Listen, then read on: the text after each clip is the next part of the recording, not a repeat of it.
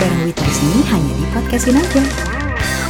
Di episode ke-15 bareng Wita di sini hanya di podcastin aja. Pandemi virus corona yang menyebar di Indonesia telah merenggut banyak nyawa, tak terkecuali para tenaga medis yang bekerja dengan maksimal dan mendedikasikan dirinya demi melawan virus tersebut. Kali ini aku akan berbincang dengan Dr. Leonita Triwahyuni, putri dari mendiang Profesor Bambang Sutrisna, salah seorang pahlawan kesehatan yang meninggal dunia akibat terjangkit COVID-19. Langsung kita telepon aja ya. Halo. Halo, selamat malam. Iya, malam. Dengan Dr. Leonita Triwahyuni. Iya, panggil Atau- Noni aja. Iya, dengan Dokter Noni. Gimana Gak keadaan Dokter Noni? dokter. Noni? Heeh. Agak nggak enak nih manggil nama soalnya. Nggak apa-apa nih ya. Ya udah kalau gitu dengan Mbak Noni deh ya. Mbak Noni gimana kondisinya sekarang? Hmm, baik, sehat. Ini kegiatan terakhir benar-benar di rumah aja ya. Katanya dari Mm-mm. Maret tuh ya. Dari akhir Maret ya, dari tanggal 23 itu aku udah di rumah.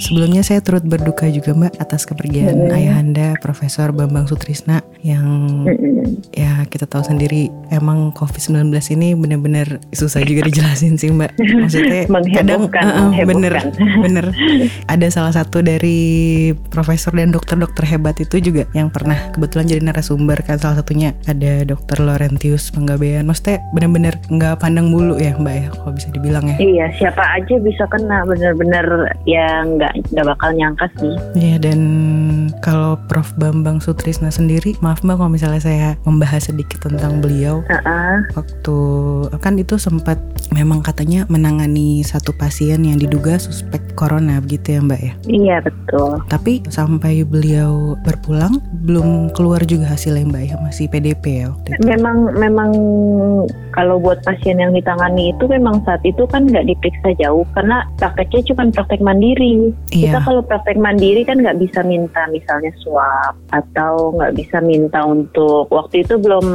rapid test belum heboh juga jadi Iya. susah aksesnya. Jadi waktu itu ya karena atas dasar dia pulang paksa walaupun aku juga nggak tahu sih dia pulang paksanya di rumah sakitnya itu didiagnosisnya apa karena pasiennya juga nggak bilang gitu. Oke. Jadi dia bilang pulang paksa cuman karena pelayanan rumah sakitnya tidak baik. Dia merasa tidak diapa-apakan hanya diinfus saja gitu kan. Mm-mm. Terus tapi gejalanya sih udah menuju ke arah sana. Terus gambarannya memang khas gitu. Gambaran ronsennya menggambarkan pneumonia. Dan kalau zaman now ya pneumonia kita pasti akan curiga ke COVID dulu gitu. Iya, meskipun belum ada tools untuk mensupport pengecekan itu ya mbak, tapi emang harus Heeh. curi kecurigaan Nah. pertama itu emang harus itu Iya. gitu ya. Eh, dan kebetulan pasiennya juga nggak eh, setelah tiga kali datang terus dia nggak balik lagi gitu. Jadi kita mau Hmm. nyaranin buat dia periksa juga susah. Iya betul. Itu kejadiannya berarti beberapa hari mungkin mbak ya sebelum Hmm, itu tanggal 12 pasiennya datang pertama kali. dan nggak lama Papa meninggalnya kan 23 ya. rentang semingguan ya mbak ya Iya, betul. seminggu lebih dan waktu itu emang udah keharusan juga sih maksudnya kan kita juga kalau misalnya di rumah sakit nggak bisa nolak pasien gitu ya mbak ya. Pada dasarnya sih emang nggak mungkin juga pasien minta tolong terus kita pulangin gitu. Iya. Kayaknya betul. emang mental dokter kayak gitu deh.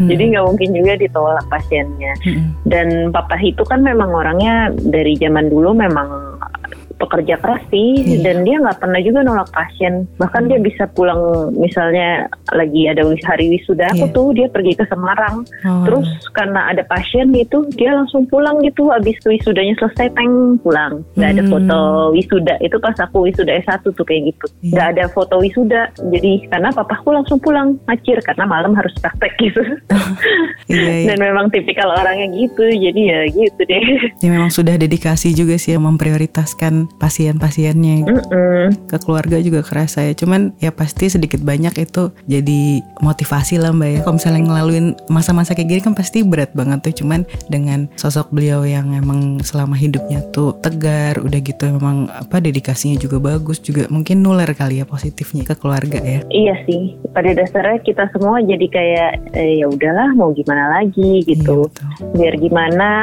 tetap harus diikhlasin kan. Cuman sih balik lagi harapannya sih biar papaku meninggal ya nggak sia-sia gitu. Orang lain bisa mengambil sesuatu dari ini gitu. Mbak. Wah gila ya Mbak Noni ini aduh tegar sekali ya saya.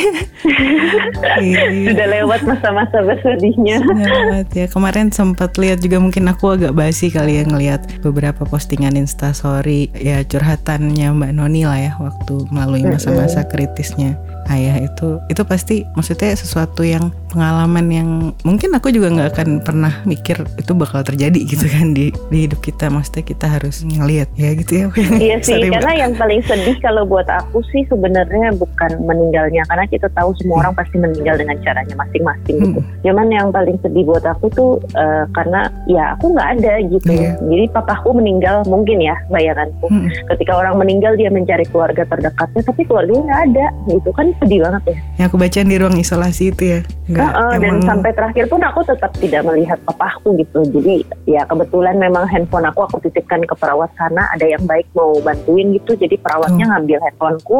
Terus udah difotoin aja sebelum petinya ditutup. Sampai- Ya jadi penyesalan terbesarnya adalah karena aku nggak mengantar papaku gitu sebelumnya. Ya karena ya kebetulan aku juga positif COVID dan aku baru tahu juga baru kurang lebih dua minggu yang lalu ya. Jadi waktu papaku meninggal kan aku juga belum tahu dan aku memang demam itu. Jadi aku masih jaga di ha- hari Kamis sebelumnya dan setelah aku jaga aku Iya. demam, batuk dan aku berpikir aku nggak mau pulang karena kalau aku pulang di rumahku ada mamahku, ada papaku dulunya Iya. udah 70 tahun lebih tuh. Iya. Wah bisa jadi aku bawa penyakit buat mereka. Tapi ya jadi sedih aja gitu karena Iya. ternyata mereka mendapatkannya dari orang lain tahu gitu pulang aja gitu kan aku sempat berpikir Hmm. begitu. Iya kalau ibu dalam keadaan sehat sekarang Mama, mama juga positif COVID. oh Tapi memang saat ini sudah tidak bergejala kita berdua. iya ya berarti ini full karantina di rumah ya isolasi di rumah ya Iya, kita karantina mandiri. Karena mama juga ikut praktek sama papa itu. Mereka prakteknya selalu berdua. oh memang dua-duanya dokter ya Iya. Oke, berarti sekarang benar-benar di rumah dulu gitu ya Mbak ya, sama sekali Oh, nggak di mungkin rumah terima pasien. kegiatan kita. Enggak, enggak. Praktek juga tutup sih. Emang kan disuruh tutup. Lagian Mm-mm. kalau misalnya mamaku masih praktek, aku juga mikirnya nanti dapat pasien yang kayak gitu lagi. Karena pada dasarnya mereka pasti akan mencari, kalau mereka ketakutan ya, Betul. logikanya kalau mereka ketakutan ke rumah sakit karena takut diisolasi, mereka pasti akan cari praktek-praktek umum gitu, klinik-klinik yang Mm-mm. nggak memungkinkan untuk rawat inap. Oh iya, tapi kalau untuk di rumah sendiri nih, sekeluarga itu memang tinggal bersama dengan orang tua juga. Enggak, aku tinggal sama suami berdua aja. Kalau mama ada kakak di rumah Oh masih berdua ada. doang. Jadi memang beda rumah tapi satu komplek gitu. Kalau kakak dalam keadaan yang baik. Kakak sehat sih, kakak sehat. Lalu kalau boleh tanya nih Mbak Noni sama Mama gitu, protokol di rumah itu ketat dilakukan gitu sekarang. Ya paling physical distancing tetap dijalani, Mm-mm. masker tetap dipakai Mm-mm. itu. Biarpun masker sangat mahal tapi Iya betul. aku beli itu. sih masker medis. Iya, masker medis karena biar gimana kan kita memang positif. Betul. Jadi nggak mungkin juga kita pakai masker biasa karena Iya. kita tahu masker kain itu memang kurang efektif buat nyaring si virus gitu. Mm-mm, Ya basic insting lah mbak ya gimana pun juga kan kita kan pasti pengennya yang terbaik lah ya apa yang bisa kita Mm-mm. lakukan buat diri kita gitu cuman kalau untuk konsumsi obat-obatan Kita konsumsi obat-obatan sih kebetulan jadi kita berdua ke rumah sakit akhirnya. mm-mm, Terus kita periksa Eh, kebetulan ada dokter spesialis paru memang kenalan papa deket sama papa gitu. Iya. Jadi beliau bantu banyak gitu. Terus Iya. kita disuruh CT scan, suruh eh, cek darah. Kebetulan kita tahu mamahku udah curiga mamahku positif ya karena CT scan-nya juga nggak bagus gitu. oh Dan labnya juga kayak ngarah ke sana. mm-mm, Makanya akhirnya dari dari dokternya ngasih beberapa obat-obatan termasuk vitamin C, Mm-mm. dosis tinggi gitu. mm-mm. Aku juga dapat hal yang mirip tapi dengan karena CT scan aku bagus, lab Iya. aku bagus jadi paling eh, beberapa dikurangin gitu. Hmm, tapi secara fisik walaupun kan mbak Noni tadi bilang mbak sebenarnya nggak bergejala ya perubahan Aku yang dirasain itu ada bergejala kalau aku. Oh. Aku sempat bergejala uh, berarti jatuhnya tiga minggu yang lalu ya sebelum papaku meninggal itu. Oh. Jadi aku dem demam, Iya, aku iya. sempat demam. Aku rasa sih cukup tinggi tapi aku minum paracetamol jadi eh, nggak terlalu tinggi. Terus batuk juga. Nah itu gejalanya sama nyeri sendi, nyeri kepala hebat. Iya. Tapi cuma berlangsung beberapa hari gitu. Hmm. Hmm, ke sini-sini gejala itu makin gak ada ya. Udah nggak ada. Udah eh, eh, nggak ada sekarang ya. udah nggak ada. Konsumsi obatnya masih tetap ketat ya. Mm-mm. Konsumsi obat sama vitamin sih mereka banyak ngasih vitamin sebenarnya. Mm-mm. Terus nanti pemantauannya gimana tuh Mbak? Pemantauannya kita CT scan-nya udah dua kali sih sebenarnya ya terus nanti ada pemantauan dari cek darah juga. Jadi minggu depan juga mama juga akan dicek darah sama CT scan. Aku karena udah dua kali normal kelihatannya sih aku nggak akan mengulang. Mungkin yang lebih diperhatiin ya kondisi mamah ya. Mm-mm. Kalau di rumah harus dilihat juga sih sebenarnya sekalian berbagi tips ya. Mm-mm. Kalau Iya. memang ada yang positif, sebenarnya harus dilihat suhu tubuh, terus nafasnya sesek atau enggak, itu harus sering ditanyain. Hmm. Kadang memang nggak spesifik sih, kadang kayak papaku itu udah napasnya cengap-cengap, Iya. tapi bilangnya nggak sesek nggak sesek. Nah Iya. itu harus Hmm. dilihat benar-benar kalau dia pola napasnya berubah, karena kan orang sesek sebenarnya terlihat oleh orang lain gitu. Betul. Walaupun yang menderita sendiri nggak berasa. Tidak Terus merasakan. kalau suhu kan bisa dicek juga. Mm-mm. Pokoknya harus dilihat benar-benar apa yang dia rasakan dan Iya. gejalanya sebenarnya nggak cuma sekedar gejala saluran pernapasan atas nih kayak batuk, pilek gitu nggak cuma sekedar itu. Mm-mm. Kadang orang-orang itu mencret diare. Pernah Papaku baca juga tuh, iya. mengalami diare tuh. Oh. Jadi semuanya disangkal tuh bilang demam enggak padahal panas badannya. Hmm, jadi iya. mereka tuh kayak enggak enggak enggak demam gitu. Papaku kan juga emang orangnya nggak mengeluh. Jadi semuanya Iya. dienggagain gitu. Oh. Tapi ketika ditanya diare dia diare gitu. ya nggak mau bikin keluarganya khawatir lah ya cuma kan sebaiknya kalau memang ngerasain hal seperti itu ya dikonsultasiin Nah, gitu ya harusnya jangan bilang. didiemin ya mbak ya eh, dan Iya. isolasi di rumah itu bukan berarti kita nggak ngecek kita harus tetap lihat ini orang eh, sebenarnya gimana karena apalagi orang yang udah tua Mm-mm. orang yang punya penyakit penyerta iya itu perburukannya cepet banget nggak kayak kita Hmm. kayak muda gini kan Iya, saya mm-mm. kayak aku nih aku sendiri nggak ada gejala nggak ada CT scan-nya bagus-bagus aja Iya. padahal ketika di swab positif sedangkan kalau orang tua swab positif terus wah udah langsung perburukannya cepet pasti iya iya karena kalau dihitung-hitung papaku tuh kan eh, lima hari langsung muncul gejala. Mm-mm. Terus hari ke 11 meninggal. Iya, iya. Tapi eh, Mbak Noni dari awal udah ngelewatin satu kejadian yang luar biasa gitu ya di keluarga Mm-mm. dan diri sendiri juga akhirnya ya mengalami gitu. Maksudnya apa yang Mbak Noni apa ya tanamkan gitu mungkin di pikiran Mbak Noni supaya ya gue harus tetap strong dan gue harus gue harus sehat gitu. Itu kan nggak mudah kan sebenarnya kan kayak gitu. Karena eh, banyak mimpi yang belum terlaksana sih. Jadi aku merasa aku harus sehat. Karena pertama aku kalau misalnya aku aku kenapa-kenapa nanti yang jagain mamaku siapa gitu kan. Yang paling sulit dari dari hidup kita kan sebenarnya menjaga orang yang hidup ya. Kalau orang yang Iya. meninggal sebenarnya tinggal diikhlaskan. Kalau orang yang hidup dijagain aku berasa sih susah banget. Karena ketika ngelihat misalnya CT scan satu, terus kemudian diulang CT scan, dilihat ada kata-kata perburukan, itu pasti deg-degannya setengah mati tuh. Even dokter ya Mbak ya. Even dokter ya. kita Iya. kayak kita kayak setiap malam aja aku sampai handphone aku nyalain nggak Iya. ada yang aku silent karena aku takut malam-malam tiba-tiba ada telepon ada Iya. siapa yang meninggal kan kita nggak tahu ya Tuh. ntar tiba-tiba besok eh, kekurangan satu orang lagi anggota keluarga itu susah banget makanya ngejagain orang yang sehat itu susah Mm-mm. jadi itulah pentingnya kenapa kita sekarang harus bertahan gitu dengan segala kesulitan yang adalah Iya. anggaplah ada orang yang nggak bisa diem di rumah gitu ya bertahan aja gitu kan nggak salah kita bertahan beberapa hari gitu. Iya. Nah yang kedua ya karena sebenarnya yang mimpi papaku sih dia pengen lihat aku jadi spesialis Hmm, gitu dan iya. aku nih sebenarnya di tahun terakhir spe- eh, pendidikan spesialis gitu ya sedih aja sih mimpi papaku itu tidak bisa tercapai tapi mamahku kan masih ada dan mamahku mau lihat aku jadi spesialis intinya gitu sih Iya. Hmm. Ya walaupun berat ya harus tetap dijalankan ya Mbak ya. Dan Betul. apalagi ya dengan profesinya Mbak Noni kan cita-citanya tuh di depan mata gitu kan. Kalau misalkan nggak mungkin mundur juga kan. Emang harus iya tegar gitu ya Mbak Noni ya. Cuman eh, aku karena hari hari tetap berjalan sih jadi nggak mungkin juga kita berhenti di masa-masa yang sekarang betul. Kalau lihat di Insta story-nya itu tempat ya ibarat itu kayak memarahi lah ya. Orang-orang yang masih sampai saat ini juga aku lihat di depan mata juga masih banyak yang nyepelein gitu kan terkait pandemi corona ini gitu. Kalau misalnya dari Mbak Noni sendiri sebenarnya seberapa orang tuh harus melek banget sih gitu. Dan mereka harus tahu kalau angka-angka yang diupdate oleh pemerintah misalnya yang meninggal di Jakarta sudah 100 sekian orang. Itu Iya. bukan sekedar angka loh, itu nyawa gitu. Iya. Jadi ini nggak main-main. Ini bukan sesuatu yang ya sebenarnya mem- memang nggak boleh sih kita panik gitu, nggak boleh berlebihan. Tapi kita harus aware kalau ini tuh bukan sesuatu yang lucu-lucuan aja. Iya. Ini bisa ngambil nyawa orang loh gitu.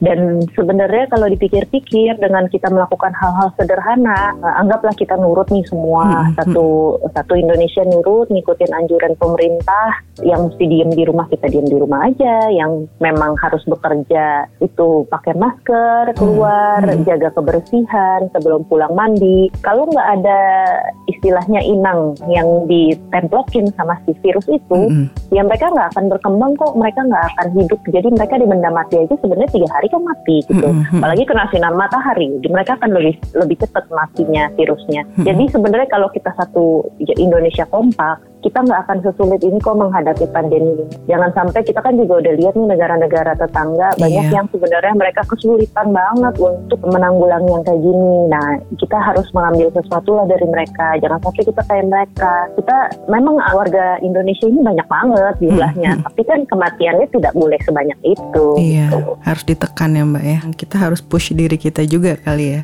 Jangan cuma bisa ngandelin orang aja gitu kan. Iya betul dan ya ikut aja lah nurut aja sama aturan karena pemerintah itu nggak mungkin bikin aturan kayak sekarang PSBB gitu Mm-mm. itu mereka nggak akan bikin aturan tanpa berpikir panjang jadi pasti ada manfaatnya kok biarpun banyak orang yang misalnya bilang saya tersiksa nih di rumah Iya. aja nggak ngapa-ngapain bosen sebenarnya kan nggak se yang lain? eh, eh, nggak sesulit itu Iya. Iya sih Mbak bener ya. Tapi kalau untuk tenaga medis sendiri nih, Mbak Noni ada concern tertentu nggak? Hmm, kalau untuk tenaga medis, Mm-mm. hal yang paling sulit sekarang itu masih dari zaman dulu sih, dari aku cuap-cuap di Instagram itu Mm-mm. sampai sekarang, Iya. itu masih soal APD. Iya itu Karena- sampai detik ini ya Mbak masih ya. Sampai detik ini, kalau ngomong kayak pemerintah kan dulu sempat bilang sudah menyiapkan APD, mengimpor APD dan inilah dan itulah gitu. Mm-mm. Sampai sekarang belum nyampe, jujur aja. Masih Iya. banyak yang DM aku bilang, dok tolong dong di pos ini, dok tolong dong di pos dan di pos itu gambar-gambar minta bantuan APD. Dan jujur aja kayak RSCM lah sekali ber RSCM yang sebesar itu. Mm-mm. Dari RSCM-nya sendiri APD-nya tidak ada. Kita sebagai PPDS nih, saya sendiri sebagai residen, dokter umum yang sekolah spesialis nih, Iya. kita dipakai APD kayak hazmat, kayak masker. Mm-mm. Itu sumbangan loh dari orang-orang sumbangan dari uh, beberapa grup-grup Iya. kecil yang memang menghimpun dana buat bantuin kita gitu. Iya. Dan dari RSCM nggak disediakan karena mereka juga mungkin kesulitan. Betul. Untuk masker aja saya mungkin kemarin sempat bahas juga di Instagram. Masker itu kita terbatas loh satu orang satu Shift ya. masker. Sedangkan Mm-mm. kita jaga kalau kita tahu secara teori masker medis itu 6 jam aja harus diganti sebenarnya. Iya betul. Tapi masker satu itu bisa kita pakai 12 jam sampai kita selesai jaga karena satu orang satu nggak dapat tambahan lagi. Iya harus Jadi, cari. padahal masker medis sih sebenarnya dikasih sama RSCM gitu. Hmm. Tapi ya agak lucu aja karena eh, sebesar eh, RSCM aja nggak dapet. Apalagi bayangkan rumah sakit rumah sakit kecil, Iya, daerah ya Mbak. Puskesmas, kasihan banget kan gitu. Mm-mm, bener. Aku juga sempat baca tuh yang APD itu katanya emang satu shift satu ya. Jadi dia emang agak sulit untuk misalnya untuk makan atau apa untuk istirahat gitu karena tuh baju ya Mm-mm. kasarnya nempel terus Kan- di tubuhnya gitu ya. Betul, karena kalau misalnya kayak hazmat gitu kita buka Iya. terus kita pakai lagi ya kita pegang-pegang dong itu kumannya ntar percuma aja ke kita. Dan itu Betul. saya alami sendiri. Iya. Saya alami sendiri beberapa minggu lalu yang sampai terakhir saya jaga kita masih pakai kayak eh, model-model jas dokter gitu lah ya. Mm-mm. Tapi bahannya tipis banget dan itu kalau ketumpahan kecepatan darah pasti nyerap sampai dalam. Iya. Dan itu benda itu sendiri disediakan oleh bagian kami gitu, bukan disediakan oleh rumah sakit ataupun pemerintah. Dan aku pernah lihat juga sampai ada yang apa motong uh, trash bag gitu ya buat nutupin wajah terus ada yang memodifikasi dia tutup badannya pakai apron Mm-mm. juga supaya nggak muncrat tuh kayak ya ampun kok gini banget ya Pada dasarnya dokter-dokter di Indonesia itu sangat kreatif kok. Jadi mereka terbiasa menggunakan apa yang ada terus dimodifikasi sendiri. Cuman kan ini kita lagi perang loh istilahnya dan kita perang sama sesuatu yang nggak bisa kita lihat. Iya. Gimana kita mau melindungi diri dan gimana kita mau menangani orang-orang kalau kita sendiri tidak bisa menangani diri kita sendiri gitu. iya sih mbak gimana ya ya pokoknya kalau misalnya masyarakat pasti kan bantu ya semaksimal mungkin oh nggak lihat jauh-jauh lah yang ada depan mata aja Iya semua kalau orang kita tuh lihat sih terbuka masyarakat udah oke Mm-mm. banget sih. Kalau Indonesia nih kalau ada bencana atau apa kan kita pasti banyak banget ya Iya. bantuan. Ah, aku sih mengambil positifnya di situ karena kita keren banget kalau soal bantuan. Tapi Iya. ya tolonglah biar yang atas-atasnya juga membantu juga. Iya. Karena kalau misalnya kita semua kompak saling membantu, oke kok. Mm-mm. Aku percaya semua ini bakal selesai dengan segera gitu. Mbak Noni sendiri optimis ya ini semua akan segera berlalu dengan cepat Nah, iya kalau aku sendiri sih optimis sih sebenarnya. Cuman segeranya ini tergantung dari kita. Balik lagi kalau misalnya kayak yang anggaplah yang percepat yang terjadi sekarang selesainya tiga bulan. Kita bisa kok sampai tiga bulan nih terus selesai. Bisa banget. Tapi yang penting semuanya kompak untuk saling menjaga physical ya. distancing, Mm-mm. pakai masker, menaatilah apa yang dianjurkan pemerintah gitu. Sebenarnya oke gitu. Tapi bisa jadi lebih lama, lebih lama lagi dan kita nggak tahu akan sampai kapan. ya berusaha yang terbaik lah ya dari Uh-uh. sisi kitanya yang di rumah dari sisi yang di rumah sakit ya kan yang berjibaku di lapangan tuh juga pasti udah dipikirin lah gimana baiknya kan mbak ya Iya betul. kalau dari mama sendiri ada pesan khusus nggak sih maksudnya mungkin kekhawatiran dari segi aktivitas yang mbak Noni lakukan gitu mama tuh tetap mendukung mbak Noni nggak sih Kalau Uh-uh. mama sih ya karena tenaga medis juga ya, jadi sebenarnya nggak masalah sih kalau mama dari awal dia juga udah mendukung apa pun yang aku lakukan gitu. Jadi sebenarnya buat dia pesannya sih yang penting baik-baik, hidupnya baik gitu. Jadi nggak masalah sih untuk semua yang aku lakukan dan ya kebetulan sih karena aku masih di rumah aja juga jadi beliau juga nggak terlalu khawatir. iya Tapi kalau misalnya aku kayak masih kerja sehari bisa nelfon tiga kali kayak minum obat. Oh, Mama masih kan ya emang orangnya gitu. Oh, masih aku sampai sekarang Iya, sampai detik iya. ini masih ditelepon sehari tiga kali. Jadi memang kalau mama sih memang orangnya kan care. Jadi dia Hmm. Selalu aku jaga aja pasti sekedar say hi doang telepon biar aku cuma 10 detik misalnya ngapain jaga oh ya ya udah gitu cuma gitu doang oke juga tetap Iya, iya. dilakuin. tetap dilakuin ya kalau dari mbak Noni sendiri juga maju terus nih mbak ya Iyalah, ya hidup nggak berhenti di sini aja. Iya. Karena kalau misalnya kita nggak melakukan sesuatu pun nggak akan ada yang selesai kan. Kayak aku, aku kan zaman dulu nih aku adalah orang yang apatis sekali gitu. Mhm. Aku nggak peduli di Indonesia ada negara negara kita lagi masalah apa ya silakan aja. Hidup gue juga nggak akan berubah gitu kan Iya. pikirannya. Tapi gara-gara kejadian ini sih aku berharap aku bisa membantu sesuatu, bisa melakukan sesuatu dan bisa berguna buat orang lain gitu. pasti ada pembelajaran gitu ya mbak ya buat masing-masing Mm-mm. kita ya. Tapi terakhir nih mbak Noni sebelum kita tutup perbincangan, kalau bisa mendengar gitu mungkin mbak Noni ada yang mau disampaikan nggak buat Prof Bambang? Hmm, kalau buat papa sih, aku cuma mau minta maaf sebenarnya karena ya itu aku tidak ada. Karena mungkin dengan pemikiran-pemikiranku takut menularkan segala macam, tapi malah aku nggak ada gitu. Hmm. Itu menjadi penyesalan terbesar. Dan ya aku sih tetap berusaha semoga mimpi papaku aku menjadi seorang spesialis itu terkabul gitu. Iya mbak, kita doain bersama. Iya. iya, jangan ini ya mbak, jangan stres-stres. Di rumah nggak stres kan Iya. mbak? Ada Enggak, kegiatan enggak ya? sih. Aku sibuk sekali kalau di rumah. Aku Oh. Masak-masak, ngurusin pohon. Pohon, bercocok Iya, tanam aku lah ya. Bercocok tanam. Oh iya, aku dengar-dengar ini hidup. pengantin baru kan? Oh iya, ya nggak berasa sih, nggak berasa juga. Iya iya. Suaminya WFH juga, maksudnya nggak keluar rumah. Uh-uh, suami aku juga dokter spesialis. Oh gitu. iya, ya Jadi ampun ini dia benar-benar keluarga besar dokter ya. eh, sebenarnya cuma kita berempat Oh, aja. cuma yang lain nggak ada yang dokter. iya iya iya. iya. Oh, berarti ya Sama banyak. kok lagi Mm. dirumahkan juga. Tapi eh, suaminya Manoni dalam keadaan sehat. Sehat-sehat. Oh iya, ya mudah-mudahan bisa saling menjaga lah Mbak ya. Dan kondisinya kembali membaik biar bisa segera beraktivitas lagi ya Mbak Noni. Oh iya, thank you. Eh, ada lagi pesan-pesan Mbak Noni yang mau disampaikan? Ya semoga didengarkan Iya. oleh masyarakat Dan dan, ya, semoga eh, eh, semoga ini segera berakhir. Baiklah kalau begitu Mbak Noni, terima kasih sudah mau berbincang di podcastin aja. Ya, makasih Mbak, semoga Iya. selalu sehat. Terima kasih banyak ya Mbak Noni. Ya, Selamat malam. malam. Semoga dokter Noni dan Ibunda lekas diberikan kesembuhan dan mari kita semua berharap agar tak ada lagi tenaga kesehatan lainnya yang menjadi korban. Tetap patuhi segala protokol yang dianjurkan oleh pemerintah. Mari kita saling mengingatkan dan terus jaga kesehatan. Stay safe and healthy. Sampai jumpa di podcastin aja episode selanjutnya. Wita pamit. Di sini hanya di podcastin aja.